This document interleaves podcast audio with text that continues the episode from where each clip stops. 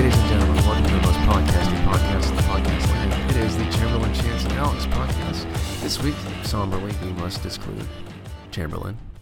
Disclude? Is that a word? Disclude. That's not a word. We must...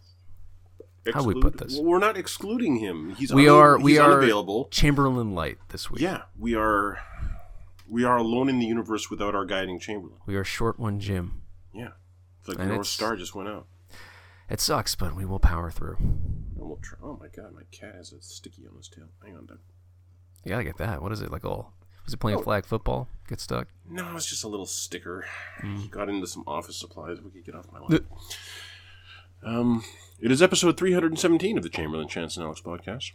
Is it really? Worth noting the number. It's the odd number. At least the odd ones. They feel left out. So I've been playing a lot of Elden Ring. Have you still been playing a lot of Elderlings, sir? Still, I'm up to 155 rune arcs on Stormveil Angel. Damn. And that's all I've been doing is just running around Stormveil. Like, literally that. So you can just live in rune arcs. I don't know what it is. It's just the satisfaction of pulling it off and or getting invaded and fighting this guy off. I didn't talk about invaders last week. No, you didn't. I hate these people. Yeah, they're almost uniformly assholes. Mm-hmm. Well, not... Okay, I want to say probably... It feels like a lot of them are assholes, but it's probably 50-50. But 50% of them are guys running around at, like, level 30 with Rivers of Blood. Do you know what that is? Isn't that an arc? No, it's a katana that you can only get in the mountaintops of the giants. Yep, from that church, from that dude. So they beat the game, basically, and then handed this katana to their next character. And this katana has a weapon art on it. Yeah, it's pretty good. Like Corpse Piler? Yeah, called Corpse Piler. That just... It does a huge... It has a massive, massive hitbox in front of you and executes incredibly quickly. So, like, my swords really can't compete with that. I'm big, I'm slow, I'm heavy. It's a Virgil-ass sword, I'll give it that. It really is, but it's really unfair to use it on people who are, like, legitimately new to the game, just going through Stormveil. Don't even know what blood damage is yet. Yes, and then after you, like, execute this person... and they have no ability to defend themselves against this shit, you then teabag them as if, you know, you did that with skill. Like, no, you're just kind of cheating in a way and beating up on people with tools. Yeah, you're picking on a little guy. You're really just picking on a little guy. It's so sad. But there are others who are, you know, just players. And there's some who are... There was one, I forget her name, it was like Bam Bam or something like that. Bam Bam. And she looked like a giant, dazzling... transvestite star. Like, she was wearing like this awesome bikini and she had lime neon green hair and she was carrying a gigantic club in each hand, and she comes up to us, and to show us how badass she is, she does what's called the fancy spin emote. Oh yeah. You get the fancy spin emote. You can only get an emote on the character by going to that place and getting it. You can't hand an emote off. Nope. This proves that this player at level 30 to 40, where I am, went to the mountaintops of the giants on this character. Damn. They beat the boss of Landau on this character. And so this Bam Bam comes out with this dazzling character and these imposing weapons and spins around in the fancy spin emote and then stares at us. And then I let go of my swords and fancy spin right back at her. And then run at her. It was great. It was a lot of fun. Did I tell you about benevolent invasions? Yes. Oh man. Okay, well, that's a good one.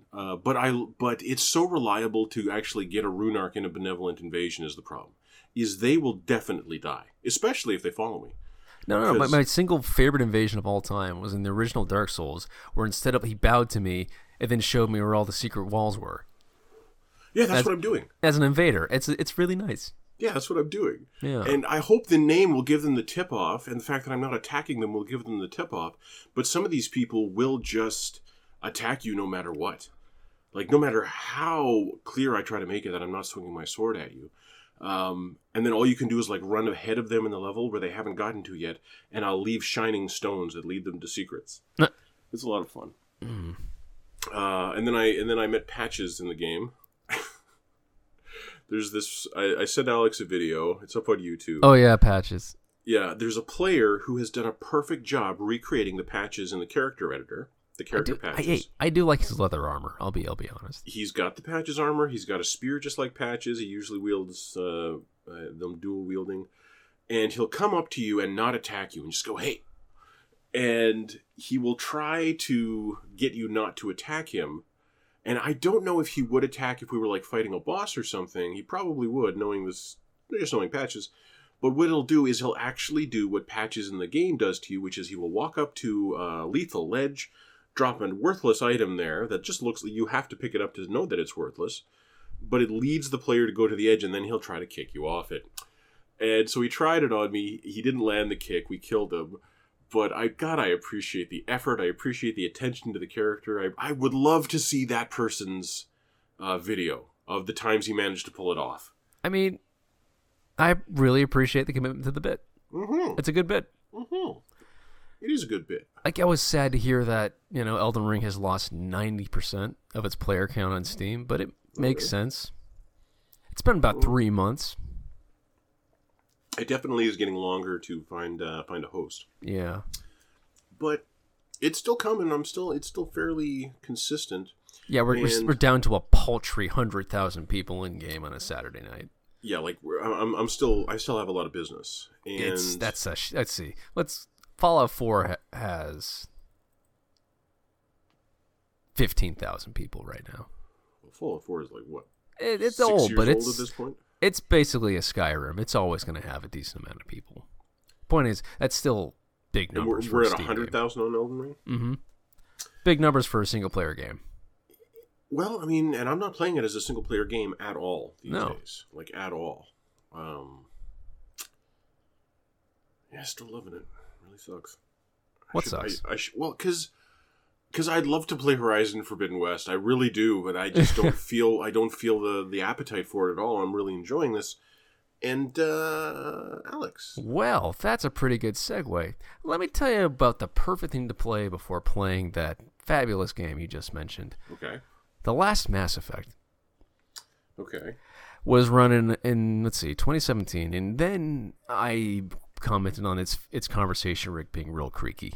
Basically the same one they've had since the first Mass Effect. Yeah. Player basically, it's ingenious how they do it. Like they make like a mouth flapping animation so that like it kind of seems like it's lip syncing if you talk at a certain speed. Huh. It's neat. But that's kind of where we've been stuck since like 2006, 2009. Yeah. And you know, the first Zero Dawn was kind of neat. It looked like they were tracking actors' eye movements. The mouths were kind of janky, but it looked pretty good, pretty damn good for the time. But we're still stuck in like... You go back to it and it's pretty... Yeah. It's not bad. It's not as good as Cyberpunk. No, Cyberpunk was a good step in the right direction. Than the first Horizon. But like... I've always wondered, in Forbidden West, I've always wondered why games can't just capture the feel like a black box theater. And this does that.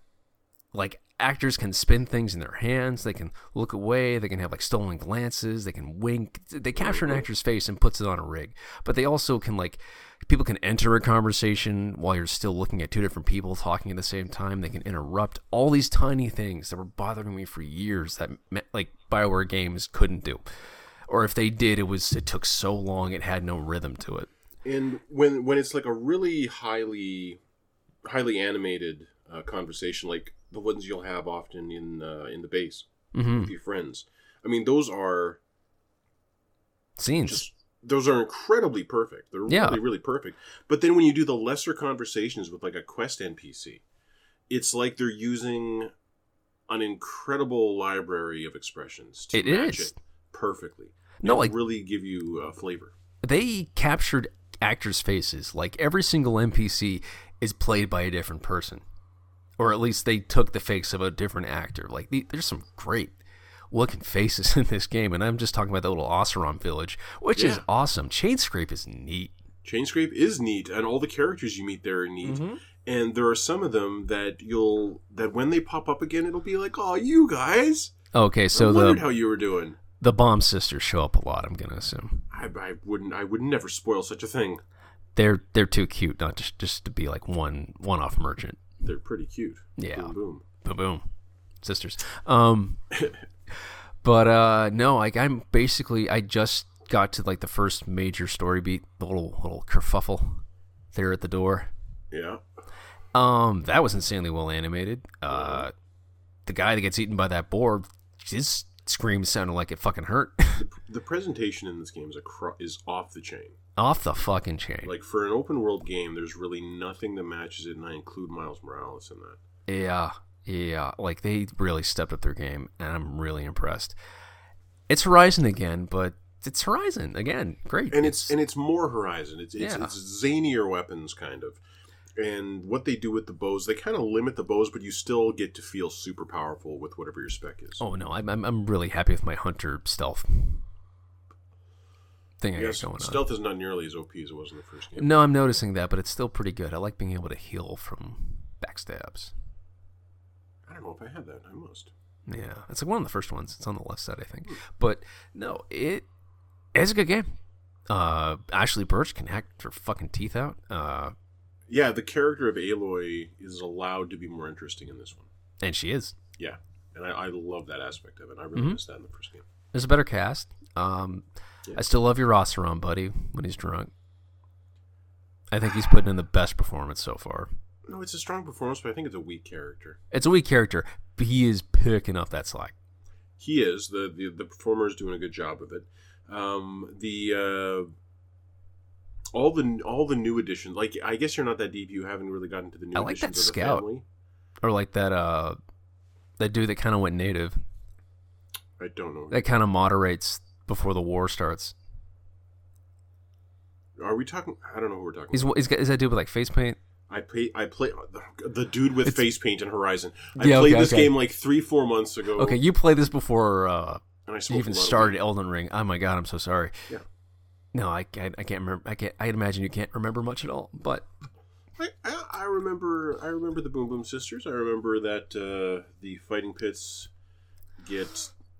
start out fine and then just get stupid. Stupid hard. Yeah, yeah. To the point that it's like, well, I'm just going to turn this down to easy, get it done, get whatever the reward is, and move on with this engaging story. And that I found that hugely disappointing. That's part of the reason I'm not really interested in going back to it. Is because the reliability of how much fun it is to hunt animals in the wild and as part of the missions is really not reflected in the challenges. Like, the challenges are just stupid and not fun to me. Like, maybe I'm too old for this shit. It does demand a lot of your attention. Wait until you get to, like, the arena and shit, man. It gets fucking stupid. Yeah, maybe that's why I don't want to get back to it. Because I don't trust it like I trust Elden Ring to respect me. Elden Ring does respect the shit out of you a lot more than Bloodborne ever did. What? Explain. It's too controlling of your build. Bloodborne? Mm-hmm. Well, it's really stingy with the upgrades. No, it's just limited in scope. It's narrower. It is much narrower. And it was shorter. And it was the first step towards the almost complete removal of spec in Sekiro. That's true. Like in Sekiro, you got to Ishin, and you had all the health upgrades there were in the game. You were as strong as you could, and there were the health upgrades, there were the weapon upgrades, and that was it. And then you could, put talent points into those books. That's true. But in terms of your health and how much damage you could deal with your sword, they were locked. If you were at this point in the game, this is how much health you can have, this is how much damage your sword can do. And I feel like that's part of why the character building element, when you take that out, I really stopped. Oh. I really stopped getting into Souls games. Yeah, you never finished Sekiro. No, I spat it out. I'm still embarrassed, but I just can't go back. I've tried a million times. Yeah, and one of the things about playing so much multiplayer in Elden Ring is seeing the amount of expression from players in their builds. And seeing, like, this guy's a crazy faith build, and this guy's pure magic, and this guy is magic and has a shield. I've seen people, that, it's like quick Glintstone Shard, the spell? Mm-hmm. That's one of my favorites. Okay, well, it's apparently awesome for comboing into melee attacks. Because I met this amazing battle mage who actually killed me. And what he would do is with his left, he would do a quick glintstone shard. And then as soon as that hit you and stunned you for just that second, like a rat biting you, he would slam out a Zweehander and deal massive damage. Ooh. So just he would do that little stun, wham, and it was like a move animation cancel that's built into the game. He found one of those for this particular build. It was awesome. Kicked the shit out of me. You see all kinds of shit like that. You see people running around with two scythes. I like how they finally made dual wielding a thing. Like they said Dark Souls 3 had it, but it was like dual. It was like its own weapon. It was dumb. Yeah, and I kind of wish that when you dual wielded a weapon, your heavy attack, and you still had like a heavy attack and a light attack. Oh, yeah. You know, instead of you have L1, which does your dual wield attacks, and then if you press R1 or R2, you'll do a lighter heavy attack with just one hand, with your main hand. Uh-huh. And like, I'm glad all those attacks are there. Well, I'm glad the light attacks are there. I wish the heavy, just for my, maybe perhaps just for my build, I wish the heavy was like a really heavy strike with both weapons. Like a charge strike with these two things or something. I don't know. Never. It's not like I'm unsuccessful. My build is very much it's a PvE build. I am designed to survive the world of Stormveil, not another player. If I was speccing to deal with other players, I would go higher into defensive trinkets, and I wouldn't have these trinkets that refill my health every time an enemy dies. Right. If I got rid of those, I could be a lot more effective. If I specced a little bit into faith, I could cure. All these guys go into Caelid and kill the Rot Dragon there for the Scarlet Rot Breath spell. That's a huge one in PvP in Elden Ring, is this Scarlet Rot Dragon spell. Why is that? I wasn't a fan of it personally. Because it does massive sustained hit of big damage in a huge cone in front of you. It's so big that like I can't Bloodhound Step through it to get to the caster. It will always catch me and deal massive damage and inflict Scarlet Rot. And the solution to that would be for me to put 24 points into Faith and have the spell that I can cleanse Scarlet Rot off myself. That's too much faith. I'm not willing to change my build that much. No. Like that would require me taking points out of endurance or points out of health, which I really, really need. Yeah, I get that. The gear does a really good job of pointing you towards better builds. It does a decent job of pointing you towards one build or the other, but I really don't. I don't like seeing all these casters that aren't wearing armor because there's no reason not to.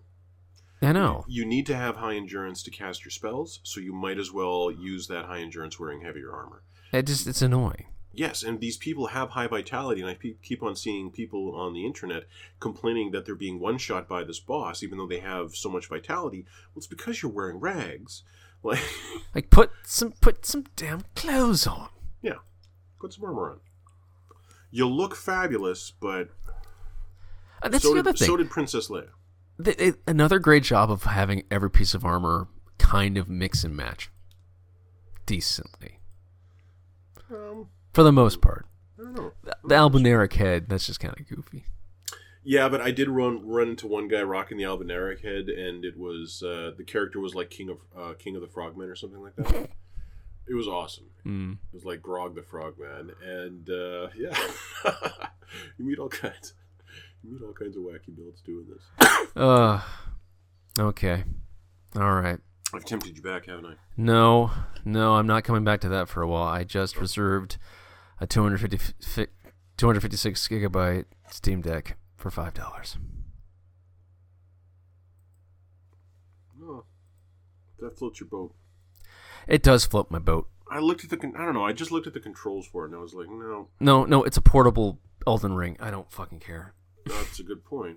It's a portable all Dark Souls. It's a portable PS2 emulator. It's a portable. It's a portable Hollow Knight machine. Well, I already have a Switch, but. Oh. That's another one. Portable Torchlight 2 machine. Portable. It's portable Steam. Like, portable Inscription. That's the biggest fucking game library in the world. I want it. How much is it? $500. You've already got a PS5. I know. Yeah, so, you know. Okay. Yeah. Go for it. No, I'm making a lot of money now. Not a lot, but like more. $250 more a week. That shit adds up. It does. I'm going to quit smoking and give myself a raise, I've decided. That's one way to look at it. Oh man, I'm going to be rolling in it. Yeah. So, does it mean it's time for headlines? It might. That's all I've been playing. Well, I forgot the comment from Jim here. Jim fought a boss in Rogue Legacy 53 times in a row without giving up. Yeah, it seems hard to believe. But kudos to him for doing it. Yeah, I'm proud of him. And that I think that speaks to the fun factor of the gameplay in that game, because if it wasn't just fun to do, I don't think he'd stick with it. Because he loves to walk away when games do that to him. That is 100% his character. And it's a roguelike. It's everything he should despise, and yet he loves it. If you have an Xbox, listener, Rogue Legacy 2 might be a good time. Hmm. In totally non-gaming news, they found the cause of SIDS. Yeah, I know. I almost dropped my phone. I'm like, wait, what? Fucking what? Yeah. Okay, so it's terrifying. SIDS, sudden instant death syndrome. And for years, what this was is that, like, I don't know what the numbers are, but it's a certain number of babies. You'll just go in there in the morning to wake them up or get up there at midnight to feed them or whatever, and they'll be dead.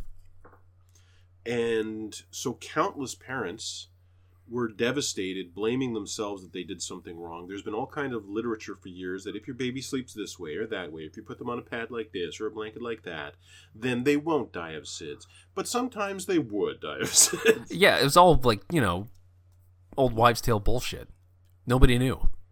Until this doctor whose child died of SIDS didn't accept that answer and decided she was going to make it her life's work to find out what caused it. I love it when it's a story like that. And what they did was take a bunch of blood samples from babies who died recently of SIDS. And they compared it all, and then they compared it to, like, average babies, and they found this one enzyme, just low levels of this one particular enzyme in all the babies that died of SIDS. So this isn't a cure. It's not a cure yet, but it definitely gives them something to shoot for. It gives them something to look at, something to try to resolve that may completely cure SIDS in the future. But at the very least with this, parents can know that it's never anything they did or didn't do. No. And sorry for that totally non-gaming news, listener. But no, that's crazy news not enough people are talking about. Yeah, I thought that was amazing news. Mm. In entertainment news, Marvel's MODOK has been canceled after one season. That honestly kind of stung. I know. I was sad for you for that. I know. Like, I never liked seeing Patton Oswalt out of work. Mm-hmm. And I feel like it could have a lot. It does, and I feel like that show could have come in on its own. I can't say I'd recommend it, but it wasn't bad. No, it wasn't bad. I didn't dislike it, but it also didn't. It didn't Hitmonkey me. I started watching Hitmonkey, and I had to keep watching Hitmonkey. Hitmonkey was pretty good. Hitmonkey probably not long for this world either. Yeah. I feel like Disney's rounding up the cattle. What We Do in the Shadows Season 4 starts up on July 12th. I forgot it's a summer series. Yay. The third season of The Orville will be available on Disney Plus starting June 2nd in Canada. I thought that was canceled like twice. So it's on Hulu now. Yeah, but I thought that even that got canceled. No, you have Hulu, don't you? I know, but like I thought I heard that like even the reboot was dead. Well, I'm glad it's not. I like that. Yeah, I know. It's a weirdly good, earnest Star Trek rip. Yes, and it's the earnestness that gets you. It's like it's not. Sometimes dark shit happens. But it's not a show that, like, it gets the tone of Star Trek better than Star Trek gets the tone of Star Trek, is what I understand from these recent Treks. I watched, like, a half an hour of Picard or something and was like, no. No, it was boring. Yeah. No. Dumb. Too reverent to the character and not enough story. Anyway. The waste of Patrick Stewart, which is heartbreaking. Well, American Dad knows what to do with Patrick Stewart. American Dad? Oh, my God. I'm the mayor of Jam City. Incredible. Okay, remind me of something about singing after we stop recording, because it's not appropriate for the podcast, but something I want to tell you about what happened earlier today. Oh, okay. Our Flag Means Death has retained the top streaming show spot for the 7th week in a row. Neat. Yeah. That's on HBO? Yes, it is. Yes. James Hong got a star on the Hollywood Walk of Fame this week. Hell yeah, he did. Hell yeah, he did. He is 93 and has over 650 credits. And is apparently best friends with Jamie Lee Curtis, which neat. Really? That is neat. Yeah. No, she was there the whole time, like being like, yeah, James. It's fucking awesome. I know. It had to be crowdfunded, which breaks my heart. Oh, my God. Yeah. Well, but well-deserved. Well-deserved. Got it. Speaking of actors who always delivered... Always. Was it Burt Ward? What's the guy's name? Burt something? The guy from Tremors who died this week. The older guy from Tremors. Yeah, that guy. I don't remember. Okay, let's get his name. Fuck. We're giving the guy an obituary. We gotta fucking give him a name. We should. Tremors, original... I haven't seen Tremors since 9th grade. Fred Ward. Fred Ward played Earl Bassett in Tremors. Was he in the pickup truck in the beginning? Yeah. He's one of the two main guys, and he's been in countless. But he wasn't the guy that made his own ammo. I don't know. Oh, no. Nah. He was not. You know what I'm talking about? No, he was just the working buddy. Mm-hmm. Yeah. Okay, I'm gonna butcher this name, but I'm gonna try. Nkuta Gatwa, the best friend from Sex Education. Remember that guy? Mm-hmm. He's the next Doctor Who.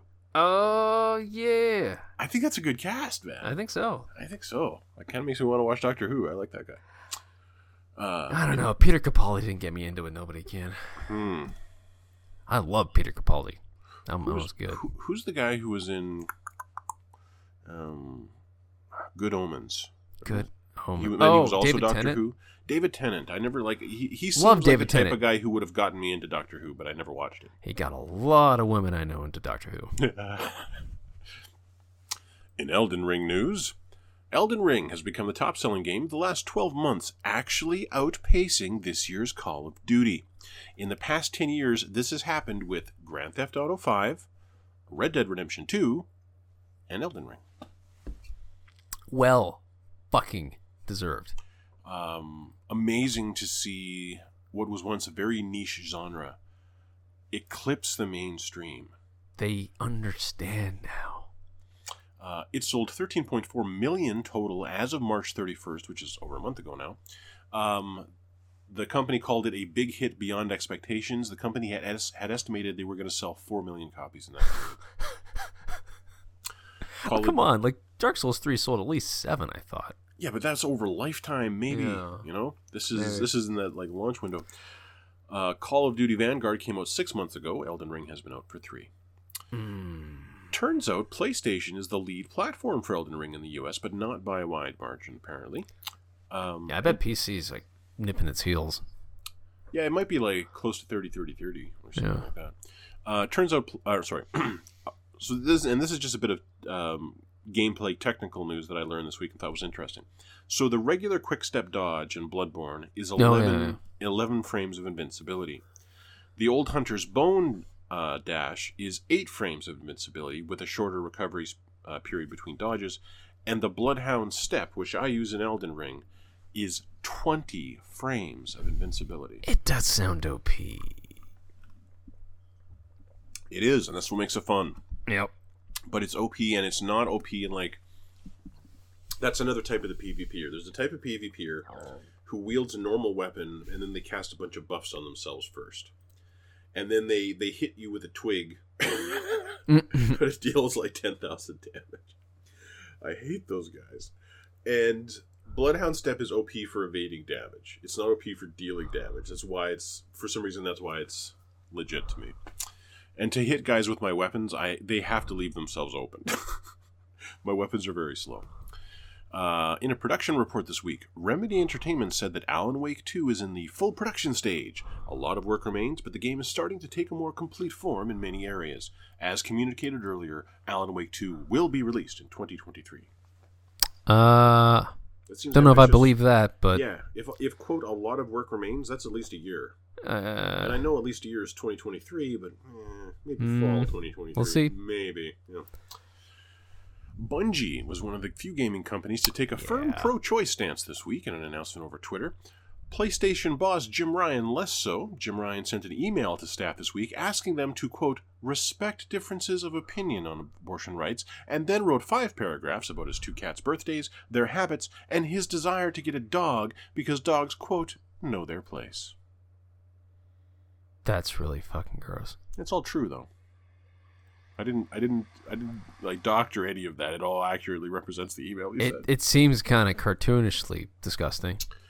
Yeah. The dog bit really twists that knife. Maybe, yeah, the dog bit really twists the knife. And, you know, like, let us be compassionate for people who are passionately pro-choice. And if this is a situation where we're trying to combat people being harassed at work on account of stuff like that, and perhaps holding conservative beliefs in that area, no, that's never appropriate. Absolutely not. But I 100% feel that PlayStation should take, like, what part of the world are you scared of in terms of, like, offending a market by taking a pro-human rights stance, PlayStation? Fuck you for not doing that, Jim Ryan. Jim Ryan? Jim Ryan. Jim Ryan, fuck you. Mister, can't even clear bare minimum. Bethesda's Starfield has been delayed to, quote, the first half of 2023. Hey, I haven't even seen a full gameplay video of it. Yeah, there hasn't been one real trailer of Starfield. Take your time, guys. I would be terrified if I saw that conversation rigged, too. That's a good point. And they're probably still using their engine. Yep. It probably looks a lot like Fallout 4, and they're like, oh, no. Even like after Cyberpunk? Yeah. Yeah, after Cyberpunk, you're going to release a game after Cyberpunk. And if it's going to be in any way just another Bethesda game, that's not good enough. It really isn't. And it hasn't been since the last two Bethesda games. I mean, I'll play it. I'll probably kind of like it. Yeah, absolutely. But I'll forget it. The game design will still be fun. The world will still be, you know, a Bethesda world. I really love NASA Punk. I really, really do. I love that era of technology so much. I like the idea. I love all those big old flashing dials. But what I really like is that I don't have to worry about getting a Series X until, quote, the first half of 2023 now. Yeah. Because, yeah, I still totally want to play that. But I think there's going to be some disappointment and back. Well, there's going to be a bunch of Sony fanboys being dicks about it. When Skyfield comes out and is nowhere near as good looking as Horizon, and nowhere near as comfortable to play as Horizon, and as conversation rigs that look two gens old based compared to Horizon. And all this money that Microsoft has spent on their expanding their first party looks like this. Remember when you first get to Diamond City, and Piper's doing that, like, she's yelling at the mirror, yeah, like through the intercom, she's like moving around and shit. Yeah. That happens once in that 100-hour RPG, and that is something Horizon does every time. Yeah, like I think of the cook in that first Ocelot village, right? He's just chopping those onions. Yeah, like the attention to detail, the new genness, the dazzling panache of Forbidden West is really something to behold. It's like nobody's like crossing their arms the exact same way every 10 seconds. It is absolutely state of the art. It's so good. I love it so much. I'm so happy. I was so scared we'd never break out. It's been like 15 years.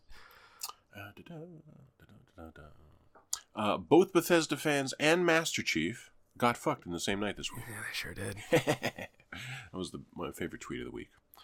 The Dead Space remake got a date this week. Launch date January 27th, 2023, so they say.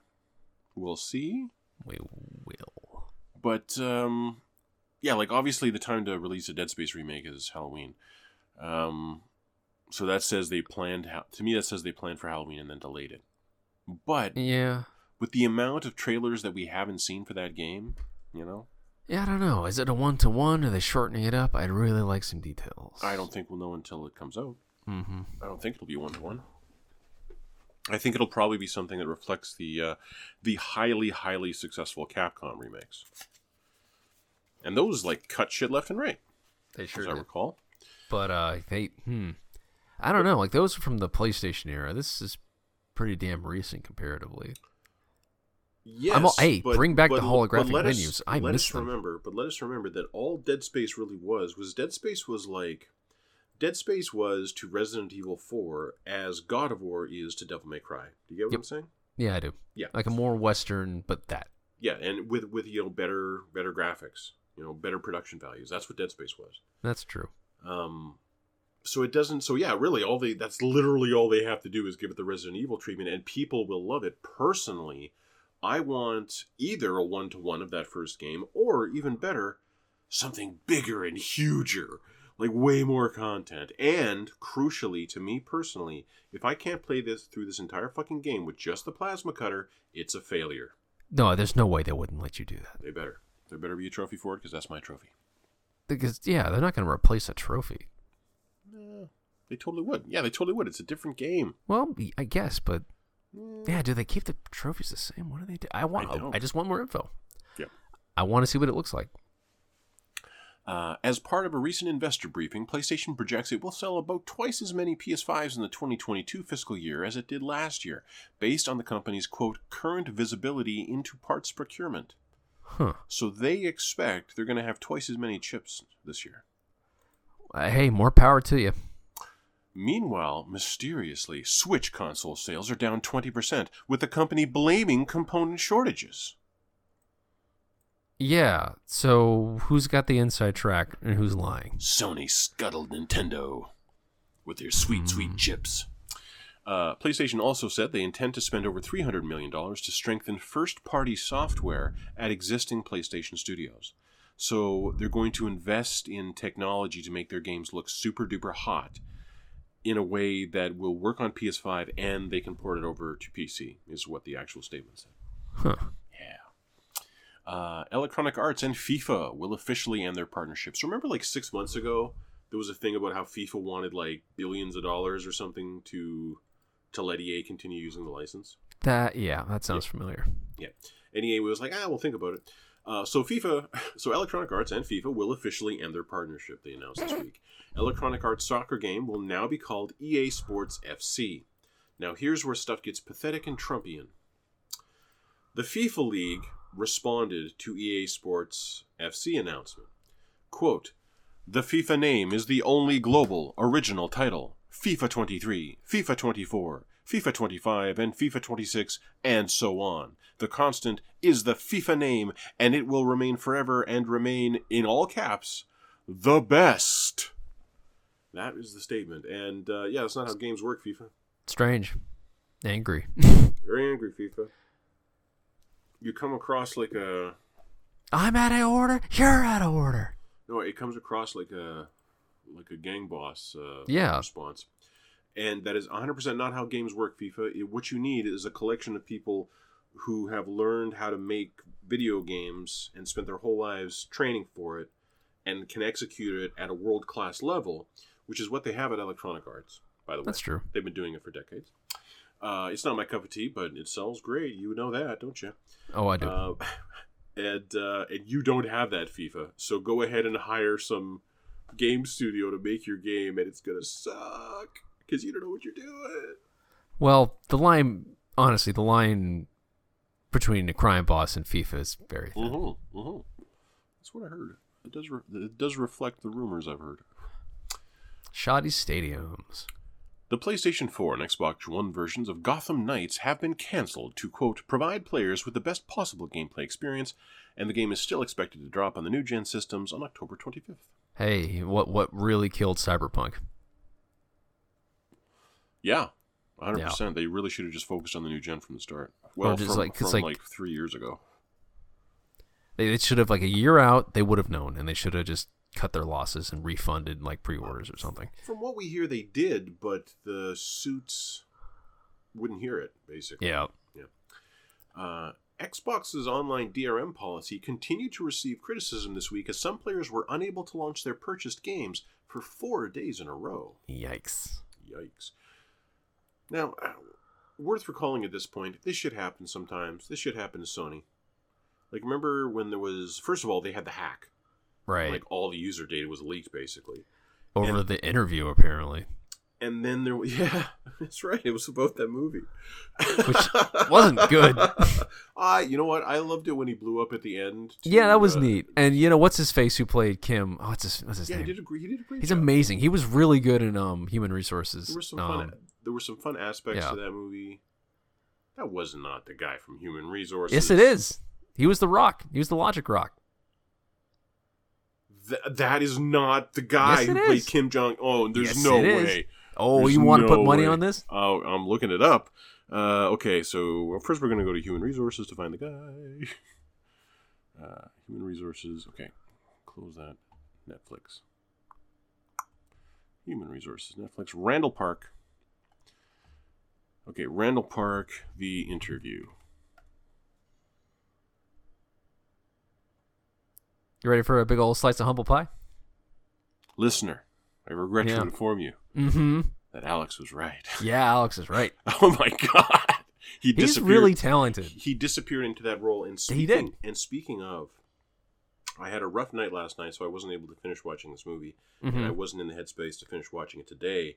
But The Northman is now available to rent. Ooh, I do want to see that. Yes. So The Northman, listener, is the next thing from Robert Eggers, Alex? Yes, Robert Eggers. The director of The Witch and The Lighthouse. Mm-hmm.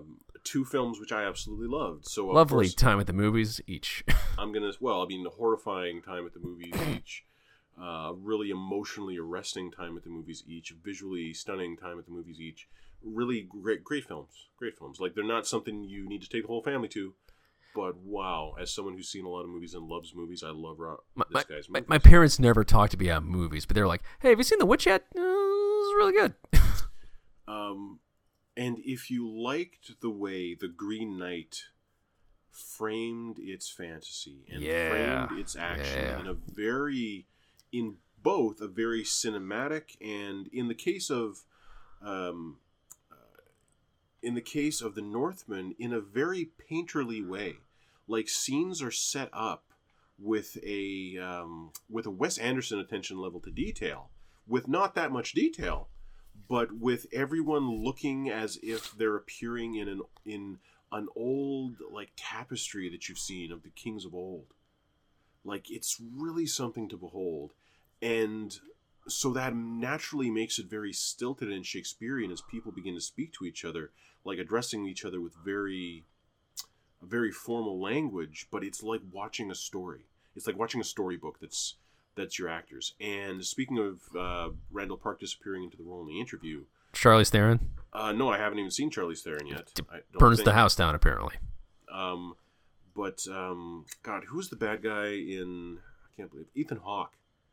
Ethan Hawke disappears into his role as the father who was murdered at the beginning of the movie. Does an absolutely amazing job with it, and I'm only like half hour, 35 minutes. I was very sick last night, but I loved the first half hour of The Northman. I can't wait to watch this. When it becomes available to purchase on a streaming service, I will purchase it. So far, it's fantastic. Sounds good. Yeah. Back to headlines. Oh, yeah, we already did that. Xbox's DRM policy. We're out of headlines. I don't want to go yet. What time is it? Oh, no. We've only been talking for 40 minutes. Oh, dear. Listener, you deserve more content. They sure do. And so I'm going to tell you that the new season of Kids in the Hall is on Amazon Prime. I haven't started. How's it going? I'll go 3 episodes in. I'm so happy they're back.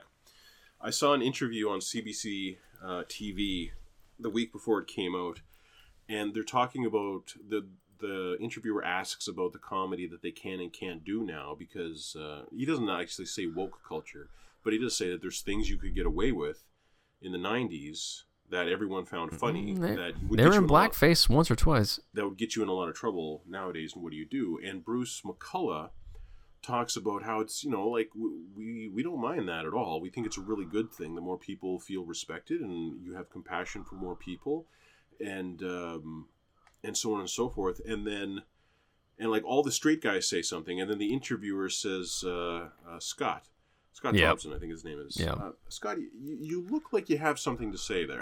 But you're not saying it. And then Scott very clearly says, I'm just here to look pretty. And he goes, yeah, but how do you feel about the spirit of inclusivity and acceptance and compassion that Bruce was just talking about?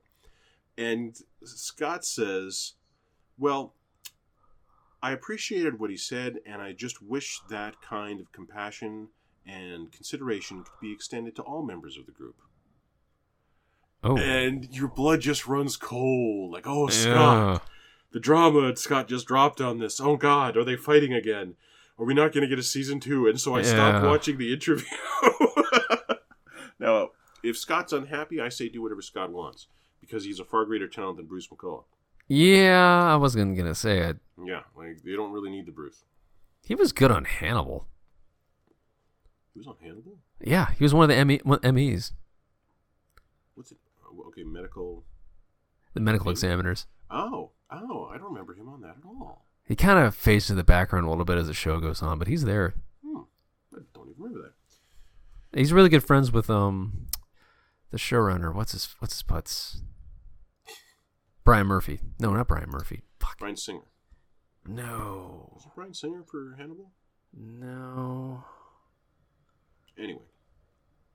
A lot of returning characters come back. Like, do you remember when there would be these two characters, like, one of them is like this, it's Scott dressed up as a French woman, and Dave Foley in like a white suit with a fedora, and they're having very noir conversations. Those characters come back. Paul Bellini is back.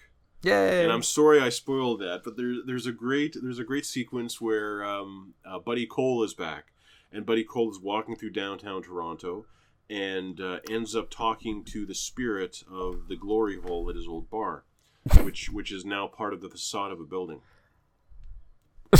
And he's like, no, I'm just like, you know, having a stroke or something. This isn't actually happening. And the glory hole is like, no, it's me. Look inside. And Scott leans down and gazes through the glory hole, and there is a steam room full of chiseled naked men, and Lil Nas X, "Call Me by Your Name" is playing.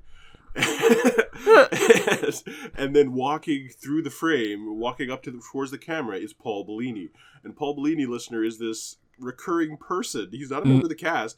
He's just a person who would repeatedly be brought up in the initial show, who's just a heavy-set man wearing nothing but a towel.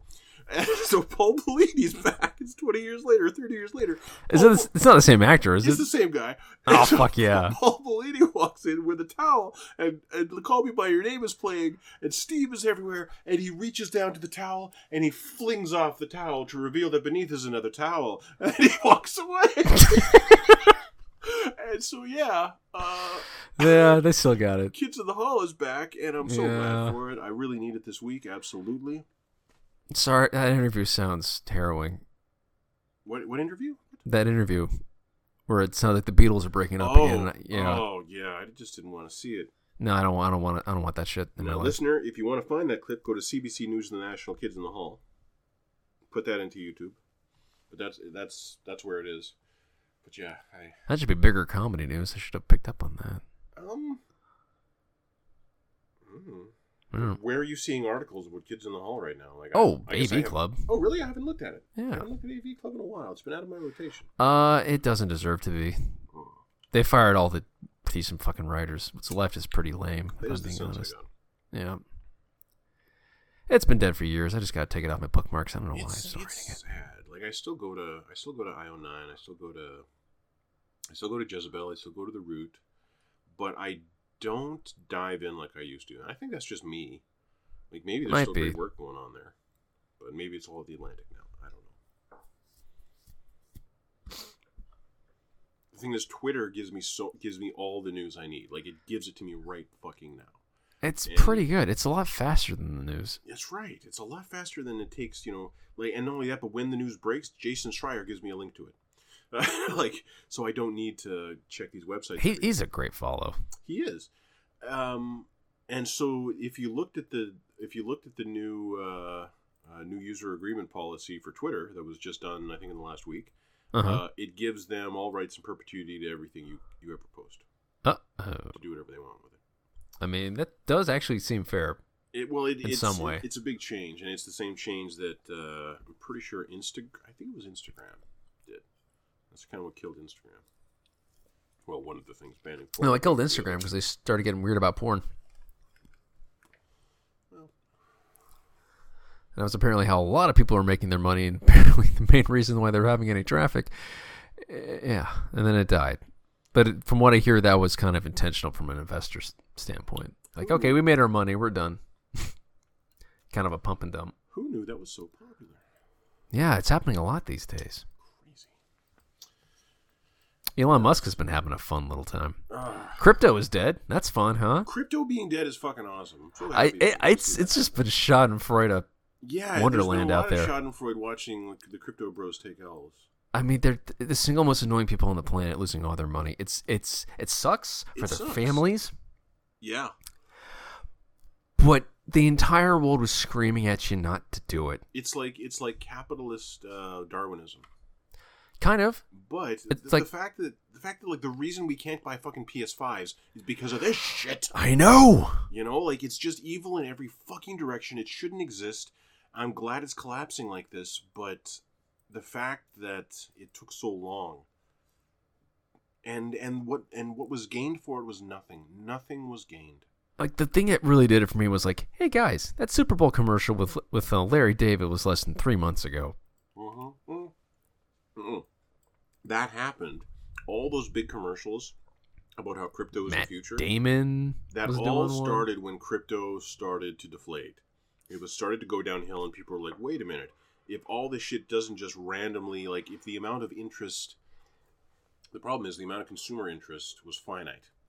Yep. And in order for crypto to work, it needs to be infinite. It needs to you need to constantly have new people spending more."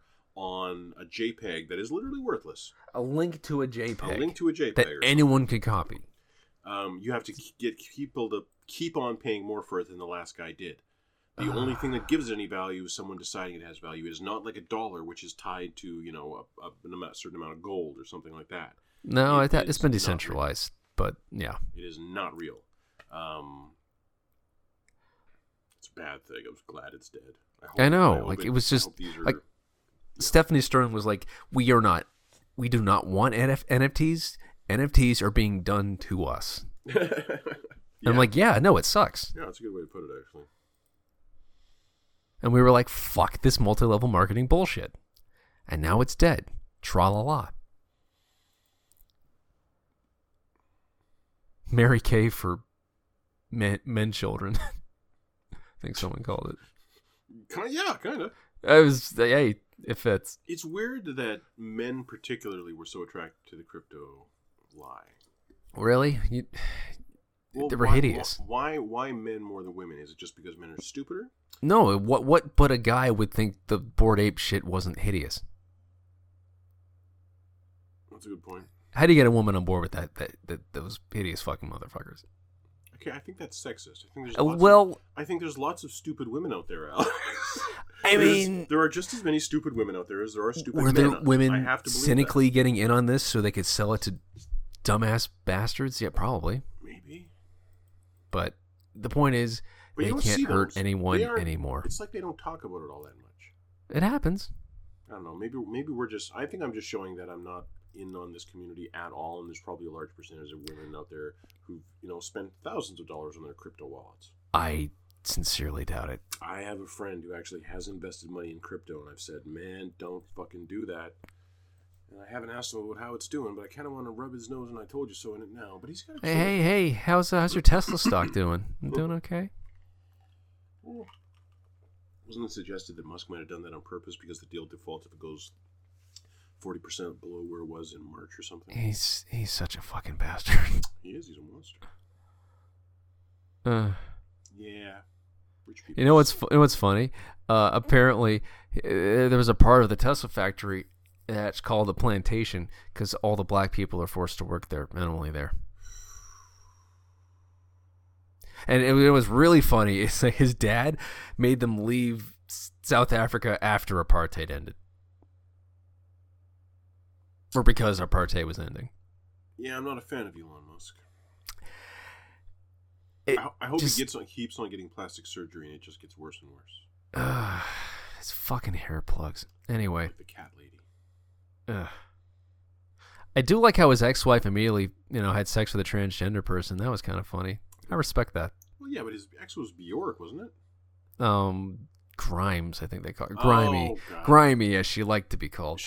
It's Grimy? No, I'm making a Simpsons joke. I loved Grimy's track in Cyberpunk.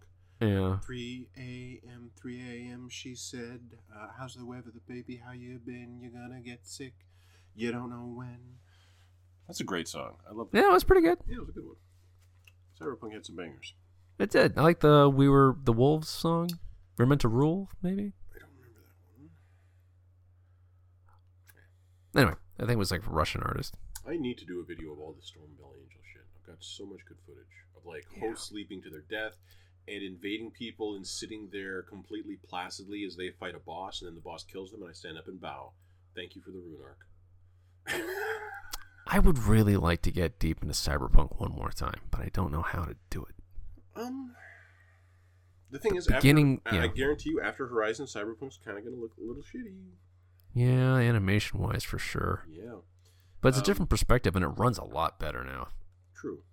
Well, but nowhere near as crazy as performance mode in fucking Horizon. Holy shit. Yeah, you just kind of... The frames just bleed. Yeah. Like, you can't make it slow down. I'm in a town filled with shiny metal objects, and it's just, whee. I've never seen a AAA game out of the box run this great. Okay. That looks this good.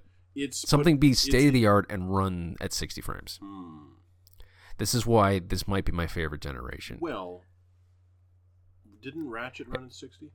I guess, but like all like the Naughty Dog games, never. No, never. But I think Ratchet did. I know Miles did. Oh, like on PS5, yeah, I know. Like this might be my favorite generation. I hope every game at least has a 60 FPS mode because I love it so much. So far, I am actually kind of more pleased with this gen than the last gen. It took a while for the last gen to get rolling. It felt like it really did. Yeah. It just seemed like the PS3 again. With still shitty load times and still 30 FPS locks, and I wasn't crazy about it. I wasn't, like, except for Bloodborne, I'm still not crazy about it. Yeah, and PS4. And the other thing that is not mentioned enough about the PS5 is how fucking fast that boot up and UI is. My God, there are no load times in Horizon. It's insane. Like, the first party games really show what it can do, and what it can do is ridiculous. Like, it makes everything else feel, it makes your phone feel slow. The Horizon loading screens were interminable. The Forbidden West ones are instant. Yeah, basically, unless you fast travel, there isn't one. Yeah. Honestly, the loading times on the PS5 with Bloodborne weren't too shabby.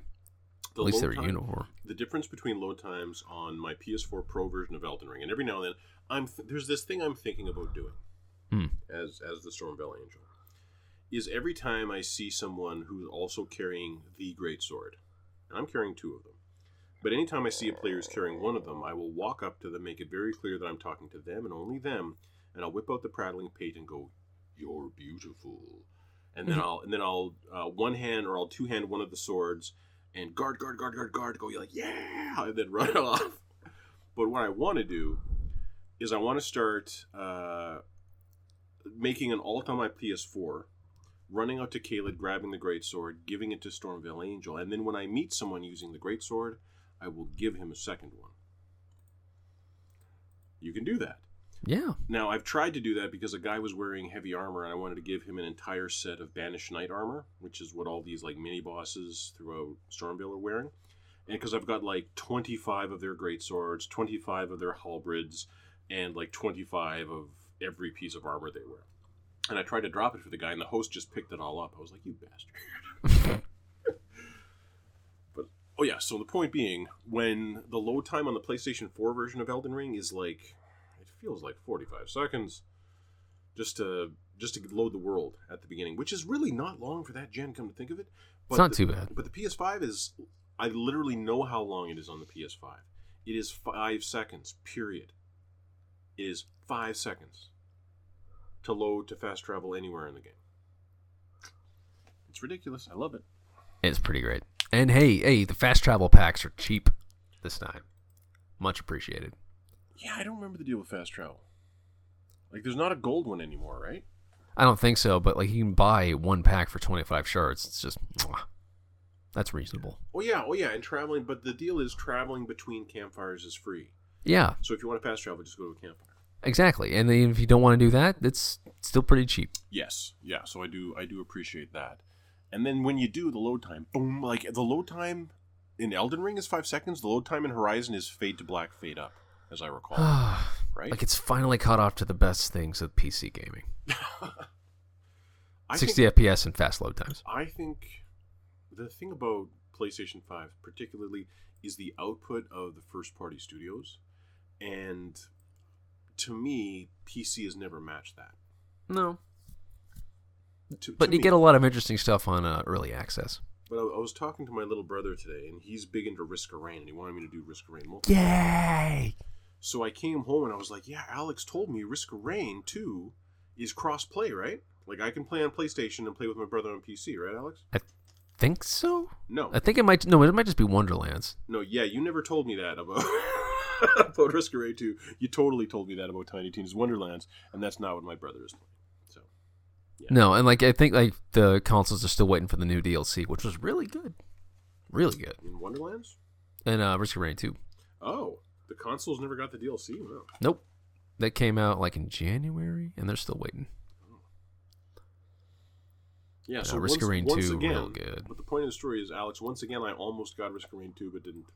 I can give you a free copy right now, goddammit. It's still in my inventory. It's been there for years. No, because I won't play it. Like, I don't like sitting here and playing video games for some reason. It pisses me off. I don't know why. Risk of Rain 2 in a handheld. Oh.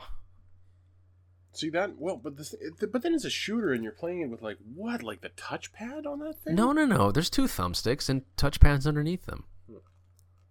I'm very intrigued. Apparently, Civilization runs great. Like, it's fun to play with the controller. Oh God. You could go on vacation and just like never leave the tent. Hey, don't judge me. I'm not. That's what I would do. 500 gigs. No, 256 gigs. That's not enough gigs. You know, it's not enough gigs. No. That's two. I could do two 100 games and like a bunch of indies. Oh, really? How big is the operating system? Honestly, how much space is the 250 gig? Is it actually 250 gig, or is it actually 190 gigs? These are a good question. It's a good question. I don't think. Maybe they shave off 50. I wouldn't be upset. This could be resolved entirely by just going with 500 gigs if that's an option. Yeah, it's an extra $120. I don't know. I think with Alex, how much time do you think you're going to spend with this thing? Come on. I mean, I don't even know if I'm going to get one this year. Here's another question. Do you know that you're worth it? Because you are. I know that I'm... You are. Yeah. No, you are. Yeah. You're amazing. But I'm also saving for a wedding, and this is a step too far, perhaps. Hey, say it. I'm amazing. I'm amazing. Thank you. Aw, you too, Bob. That's all I got. That's all I got, too. There's nothing else. There is only Elden Ring. There is only Elden Ring. All right. And this constantly looping Steam Deck ad that I keep watching. It's pretty good. It's good photography. Well, you know what? Just drop a bunch of hints to the wife to be, and then and if she doesn't get you, get it for you as like a, I don't know, wedding gift or something. Just leave her at the altar. I budgeted for this and a reasonable $2,000 and change mini honeymoon. So, yeah. No, you should probably just spend that money on her. I'm going to with the mini honeymoon. No, but like I mean, like the Steam Deck money. Yeah, I know. Yeah. Like, I didn't get the Steam Deck. I got a reservation. Who knows if I get it this year? Just curious. Well, is that all we got? That's all I got. Well, then, Alex, thank you so much for joining me this week. Aw, thanks for making this work on a Saturday. Listener, thank you very much for hanging with us, and we will see you in a week.